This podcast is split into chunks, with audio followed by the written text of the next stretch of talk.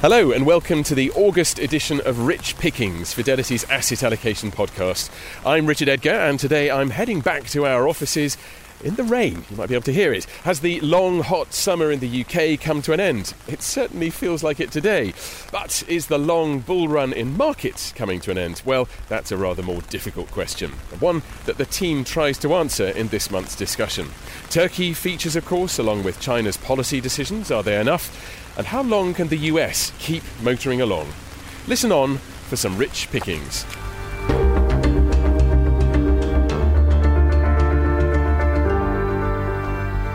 Joining me in the studio are three of the multi asset team who've had a day to digest the asset allocation meeting Anna Stupnitska, global economist, Portfolio Manager George Efstathopoulos, and James Bateman, Chief Investment Officer. Now, we always start with an off topic and yet probing question. Anna, if you could become an instant expert in anything, what would it be? Uh, that would be astronomy. An astronomer? Yeah. Uh, always looking into the stars and wondering thus far, but you could be telling us about it in future. George, I wave my rich pickings wand to make you an instant expert in. Speaking the Turkish language. Is this professionally or, or a personal interest?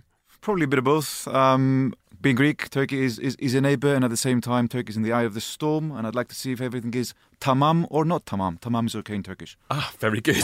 okay, we'll come to that, I'm sure. Uh, fresh from his holiday, James, um, you'd like to become an instant armchair expert in. So I was torn between two, Richard. So either um, early 20th century British art or um, theoretical physics. So you know, either you or. already either are do. an expert in early 20th century Not art. enough of an expert, I'd say.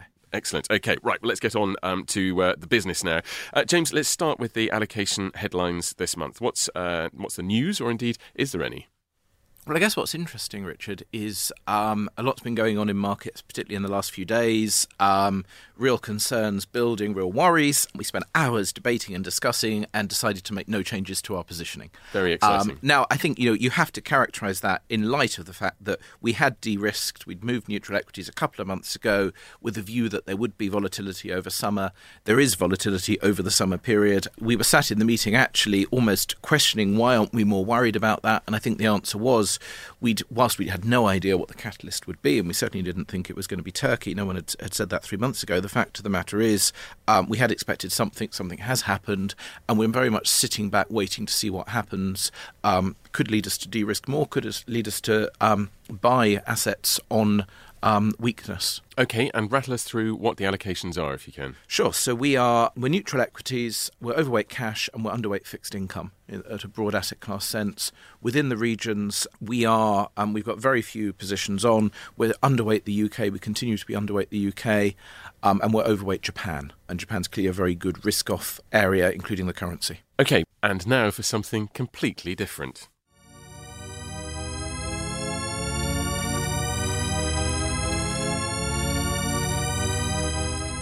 Uh, you may recognise this glissando of Shepard tones, an aural effect that keeps on rising higher and higher, building tension, anticipation that something has to happen, but it never does. Can anyone see where I'm going with this? Uh, yes, let's talk markets, their rise and rise, and Turkey. You've already alluded to it, James. Could it be the thing to halt this bull market for uh, for good? Now, George, um, you described a perfect storm hitting Turkey um, uh, earlier. It's it's obviously not tamam in Turkey. What what did you mean? Well, Turkey has actually been one of those countries that has been identified with a lot of external vulnerabilities, as we have been seeing you know, liquidity being drained from the system, you know, the Fed raising rates, the dollar being strong, and Turkey does have external vulnerabilities.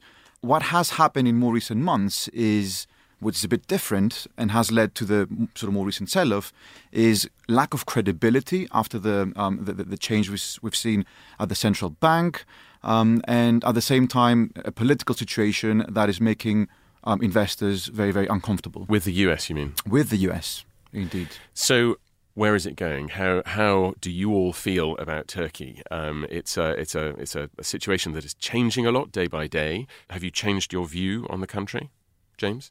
So, you know, we don't have uh, material direct positioning just, just in Turkey anyway, so we'll have emerging market exposure both from an equity and a debt perspective, but it's it's broad and diversified. And I think our starting point is when situations are this fluid and moving this fast, that's not the time to make rapid changes in a portfolio. So I think, you know, w- when I think about Turkey and I think about its implications, I'm not really focused on the first derivative impact, which is Turkish stocks or Turkish bonds, I'm thinking if it really goes wrong, if the situation really does get out of control, what are the second and third derivative impacts? So, European financials, for example, contagion risk into other emerging markets. And, and I guess that's how we're thinking more broadly. And I think we're trying to balance that and the, the, the fact that maybe we want to reduce some risk there in, in, in in prospect of something potentially happening with the fact that maybe it won't and actually maybe this is a storm in a teacup and and six weeks eight weeks down the line the market will have moved on back to a positive narrative. George do you agree? Is is is this um, a, is there a risk of contagion or is it contained that is the key thing we've been debating in the team how could the transition mechanism result in, in contagion risk and as James mentioned, it could be actually through the banks if the banks actually stop lending into other parts of the market, especially to emerging markets, for instance, that have a lot of external uh, debt, uh, debt a lot of dollar, for instance, hard currency debt. But is Turkey an isolated case? The way that it's going wrong,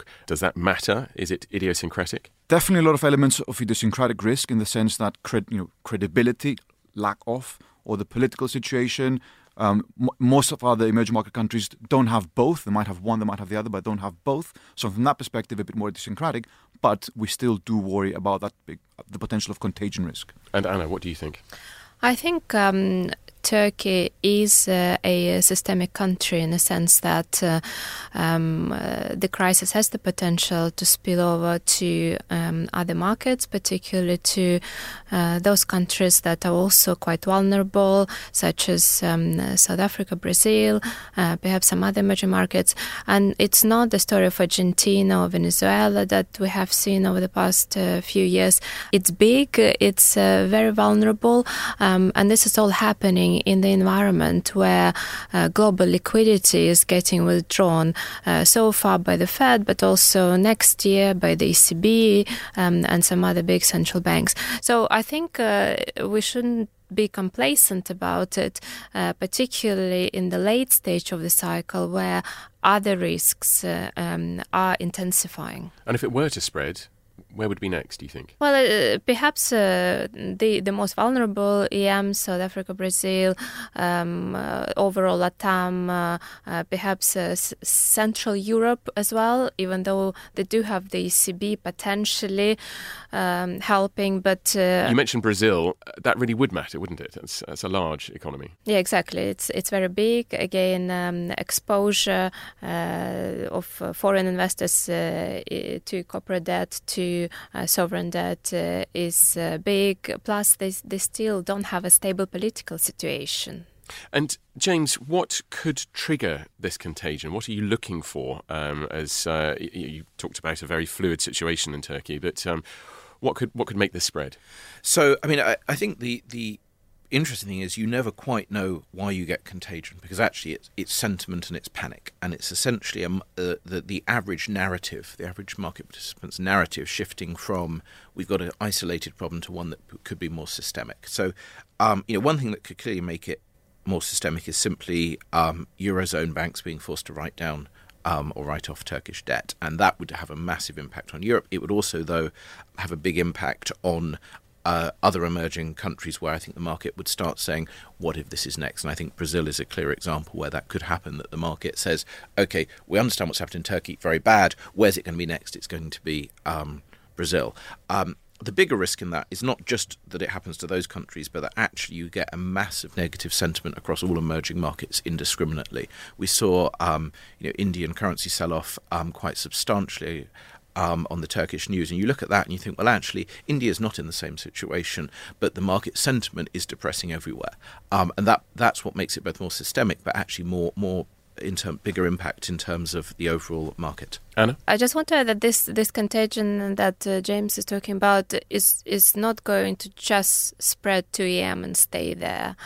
Um, this is this has the potential to be such a big financial shock that it would spread to DM uh, markets, um, uh, including the US, and would tighten financial conditions so dramatically that it could affect economic growth elsewhere, but particularly uh, developed markets, particularly the US. And I think, if I can come in, what, what, what's particularly interesting at the moment is the US has been almost immune to it. There's been you know, a little bit of volatility over the last day, but basically it's been immune to it. And, and that doesn't give the US an incentive to help resolve the issues. Clearly, if you start seeing it impacting the US either economically or in the markets, um, that changes the US's incentives in terms of, terms of trying to resolve the Turkey crisis. And uh, both politically and in terms of policy, economic well, policy. Which, which so I don't think you can separate in, in, this, in this case. I think that the two are utterly intertwined. Okay, well, let's move to the bigger picture. Anna, you said in your briefing yesterday that the US sets conditions for the rest of the world. China sets the growth agenda for the rest of the world. It's, it's a mixed picture for China at the moment, isn't it?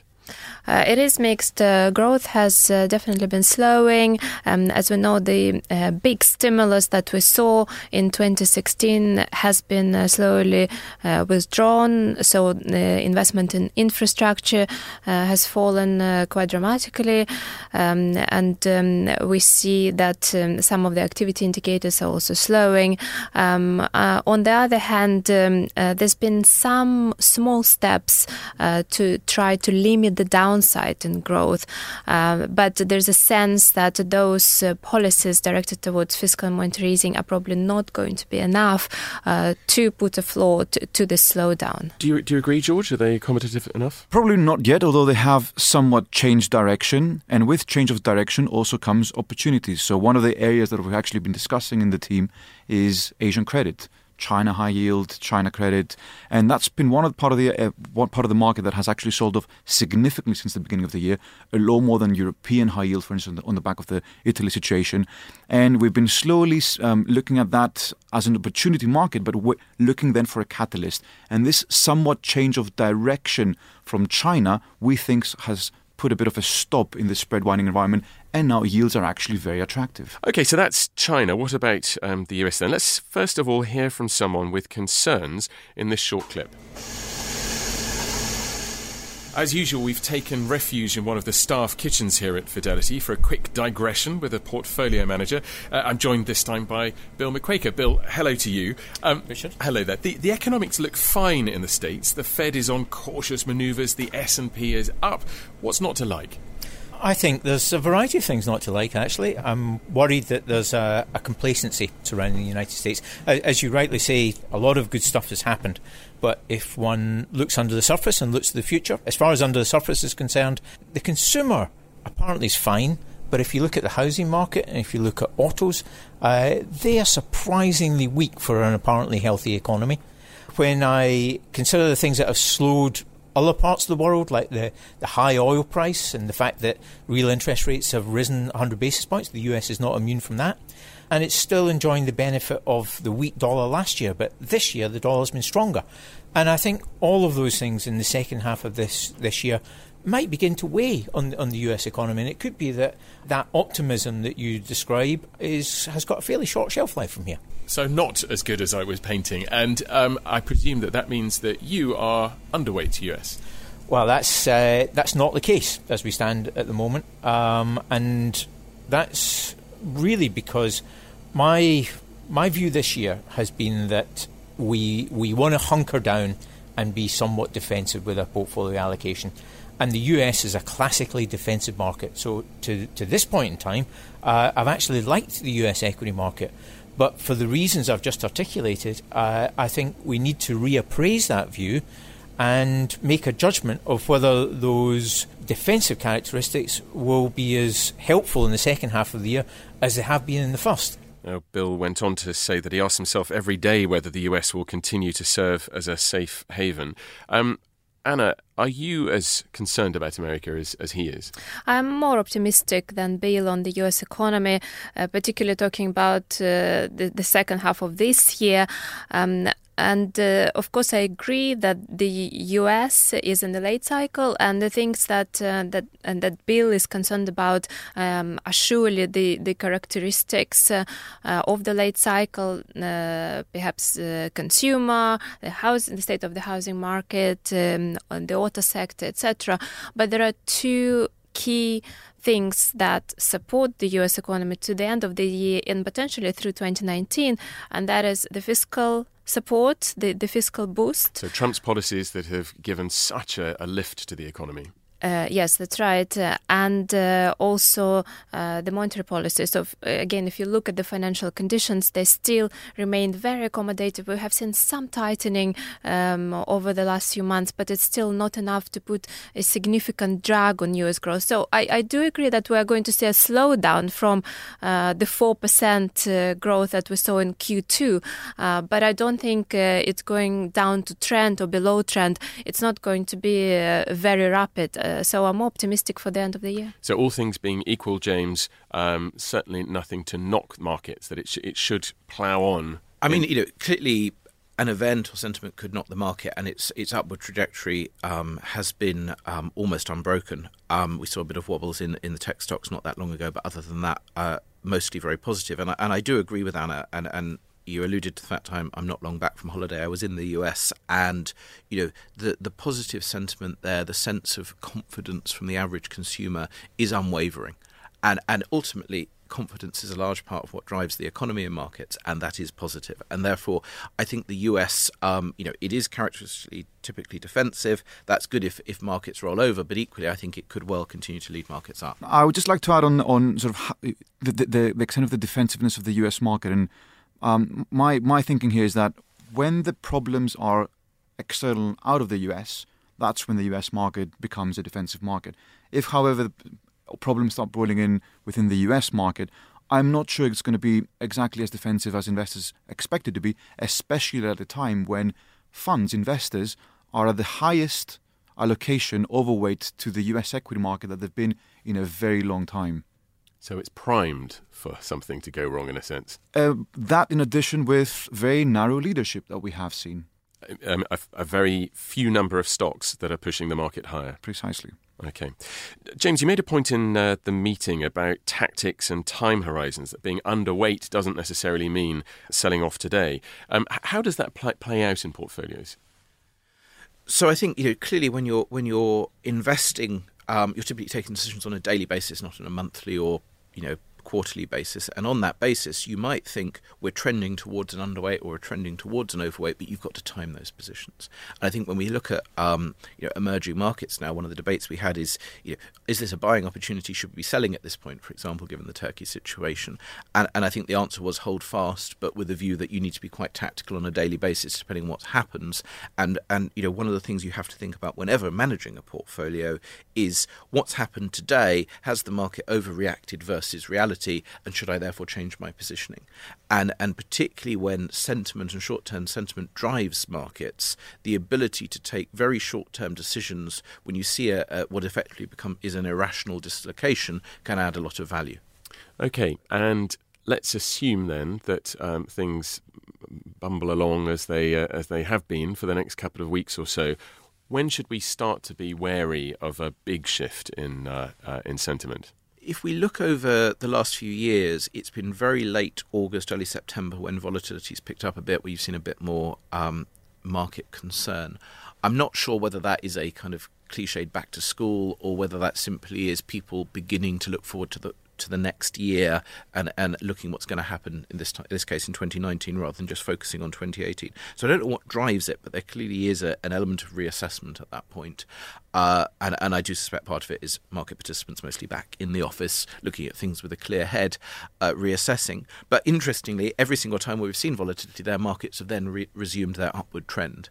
And so um, I think it would be very, very um, worrying if you took the view that because that was happening or because that might happen, you're sub- substantially risk off. George, you're about to go away on holiday. Are you going to be happy to switch on your out of office uh, reply uh, until you come back? I, I, guess so. Or when, when one goes on holidays, I guess they're always happy to do that. But uh, you know, one has you know, definitely has to be um, on, on on top of things even even when away because it is August. There is lack of liquidity and things are moving. What I would be looking at is to what extent we see this spread widening environment continue, and if we see also currencies across emerging markets continue to devalue, that would probably then lead to more negative sentiment, could potentially lead to outflows for emerging markets. That would make me worry a little bit more. Okay, well, we're almost out of time, but not before we play hot cakes and hot potatoes. What would you buy with enthusiasm like a hot cake, and what would you drop like a hot potato? Anna. Uh, so my hot cake is the Japanese yen versus the dollar. Um, I think it has um, uh, both the fundamental reasons uh, to, to be stronger relative to where it is now, uh, but also, of course, the sentiment reason. It's it's one of the uh, safe havens um, out there in case of any shocks or crisis. And my hot potato would be um, Latin American equities, um, emerging market equities within LATAM, perhaps versus Asia um, going back to the theme that we discussed uh, on vulnerabilities within EM, um, and also uh, they have already done quite well. So I think um, that would be something Time to for a sell. rethink there, absolutely. Okay, George, your hotcakes. My hotcakes would be MLPs, which stands for Master Limited Partnerships. Essentially, it is a relatively cheap way to play the energy uh, market, especially as we're in late cycle and energy prices have been uh, gradually grinding upwards. And it's also a way to play that market with a very attractive and high yield. And I've got to ask, what is a master limited partnership? I don't, I don't know. It's essentially pipelines, midstream pipelines in the US. It's essentially the pipelines that um, that transport oil. So not the extraction companies, uh, not um, the oil itself, but the means of getting it around. Precisely, which means they have decent correlation with uh, with oil prices, but at the same time some immunity from big from big volatility. And James, your hotcakes? So I'm going to be um, pretty short term in in my views on this. So my my hot cake is U.S. TIPS, so U.S. Um, inflation protected treasuries. Um, they provide typically long duration, good hedge if, if markets fall from here, and inflation protection. And I'm still worried about inflation getting out of control, partly driven by the, the constant grinding up of, of oil Been prices. a theme of yours in recent months. It has. It's not going to change probably. Then on the on the on the hot potato side, it's European equities and really European financials, um, which worry me because there is this contagion risk from Turkey, and I think whether or not Turkey completely gets out of control, you could see a material, very short-term downward re-rating of them on the concerns of what would happen if there is a full-blown Turkey crisis. We went through the surprising levels of exposure that there are as well. But um, anyway, thank you very much indeed for that, James. Um, that's all for this month's podcast. Join us again next month when we hope still to be ascending gradually without resolution, but you never know. Uh, if you'd like more detail on the thinking behind this month's asset allocation, it's published in full on our website. And if you'd like to discuss anything we've covered, just ask your Fidelity contact.